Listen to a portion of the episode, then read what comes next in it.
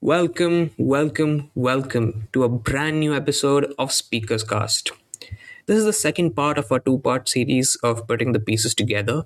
You'd probably see it on Spotify as episode 9, but whatever. In the first part, we spoke more about leadership. I explained and I briefly touched upon how leadership in Toastmasters works, and we spoke about connecting that to the real world and how you can probably incorporate that in your workplace. This is going to be a short one, and here I'm going to touch upon more about public speaking, on the more public speaking aspects of this podcast. Let us get started without further ado. Uh, most people improve themselves with increased stage time and just by speaking on stage more and more. When it comes to any skill, practice always makes perfect, and the more you do something, the more you get better at it and that is the same case with public speaking. The only way that you can get over your fear and become a better public speaker is just to speak in public more and more. And most people i would probably argue that all people improve themselves with increased stage time and all people just speak on stage more and more and more and this is how they become better public speakers.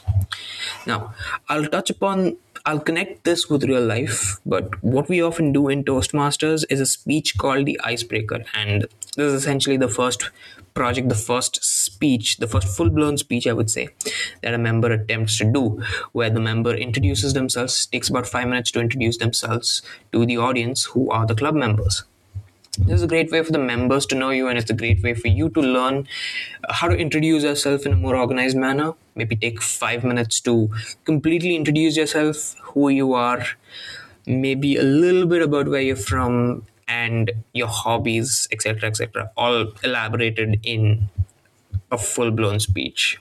And this is one way to start off where you introduce yourself to the people who you're going to network with and interact with over the next few months Apart from this, we also have other projects completed by members in a self paced manner. And we also have impromptu speaking sessions practically every week to get over our fears. A fear of speaking on something which we not we, we haven't prepared for and thinking on our feet. Now, what does this all mean? And here here's where I'm gonna connect this to real life. Here's where I'm gonna speak about it in the context of real life. Uh, number one, this is number one is something that I've spoken about in the last episode networking and introducing yourself in an organized manner. And we all know by now how networking, how important networking is. So, the first one, the icebreaker, or something like the icebreaker, helps you network better and helps you introduce yourselves in a much more organized manner so that you can get your points across and help people learn who you are as a person. That's the that that's the beginning of knowing another person. All right. Number two, everything that you do in life is self paced. What I mean by that is the rate at which you pick up new skills, the rate at which you learn new things, regardless of whether you have a job or regardless of whether you run your own business or whatever you do.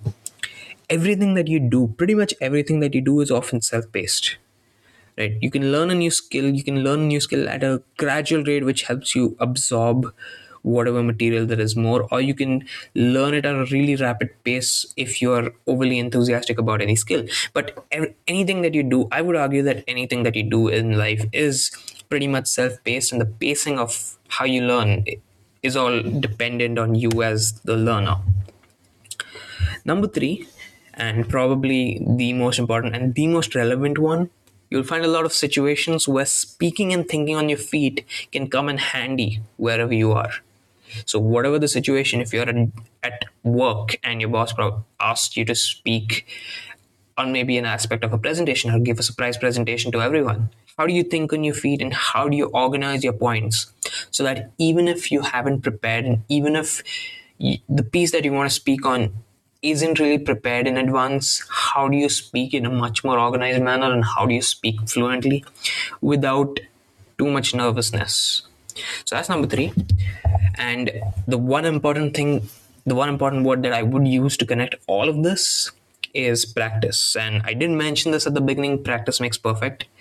And practicing every day or week in front of an audience or even a mirror these things pretty much help but practicing every day or practicing periodically right i know pathways there's something called pathways which we spoke about in episode 7 um, and i know it is self-paced which means on paper you can attempt a project one day and then attempt the second project six months later. But how does it really help you? How, how it really helps you is something that you need to figure out and you need to evaluate on your on your own.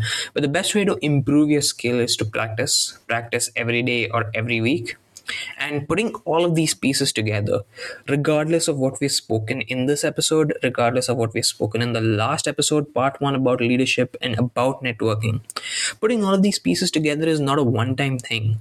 You cannot do it in one shot. You know you cannot become better at networking without doing it more more and more gradually and without doing it more and more. And you can't become better at a skill just by doing it once and nor can this podcast help you do it in around 20 some 20 minutes.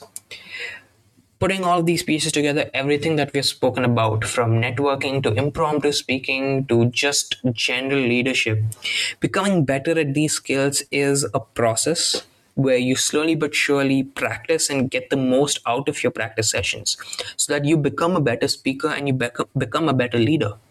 And the main purpose of episode 8 and episode 9 the main purpose of what we spoke about throughout these two parts it wasn't just to put all these pieces together although it does help understand and take it put it put everything that we've spoken about into context but connecting all of these and pretty much driving home the point that practicing is the best way where you can improve these skills right? And if i wanted to connect whatever I've spoken, if I wanted to, let's say, put it in context and explain in terms of everything that we have spoken, you can become better at impromptu speaking only if you practice impromptu speaking every week at a meeting.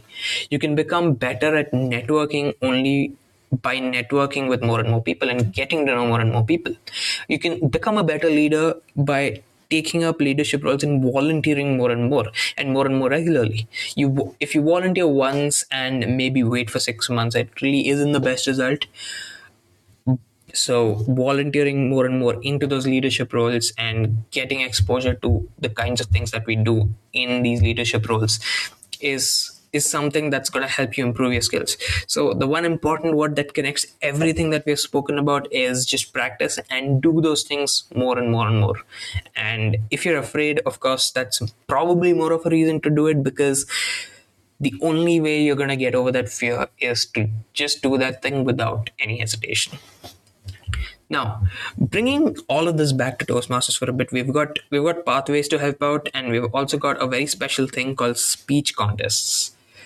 Now, the idea behind speech contest is pretty much the same in its core, in its essence, is that that is when you're going to speak on stage. The core thing of speaking on stage remains the same Speech contests are contests where speakers give their speeches and each of them are scored by a panel of judges. So that kind of gives it a bit of excitement as to you know who wins who comes second who comes third etc etc so it's a bit more exciting than your regular meetings and your regular public speaking but toastmasters has this thing called speech contests and why i brought up speech contests is to bring up our next episode. Our next episode is going to be a very special episode as it is a recorded panel discussion on contests and the idea of anyone from beginners to experienced speakers competing in them.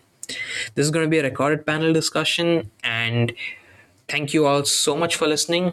Please stay tuned for our next episode and have a great day or have a great evening. Thank you.